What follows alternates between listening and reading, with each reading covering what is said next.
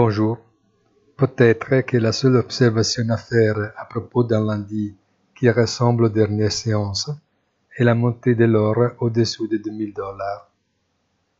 En présence des notes positives sur l'inflation, d'un dollar plus fort et des rendements stables, la hausse du métal plus noble ne semble pas être motivée par la spéculation ou la corrélation.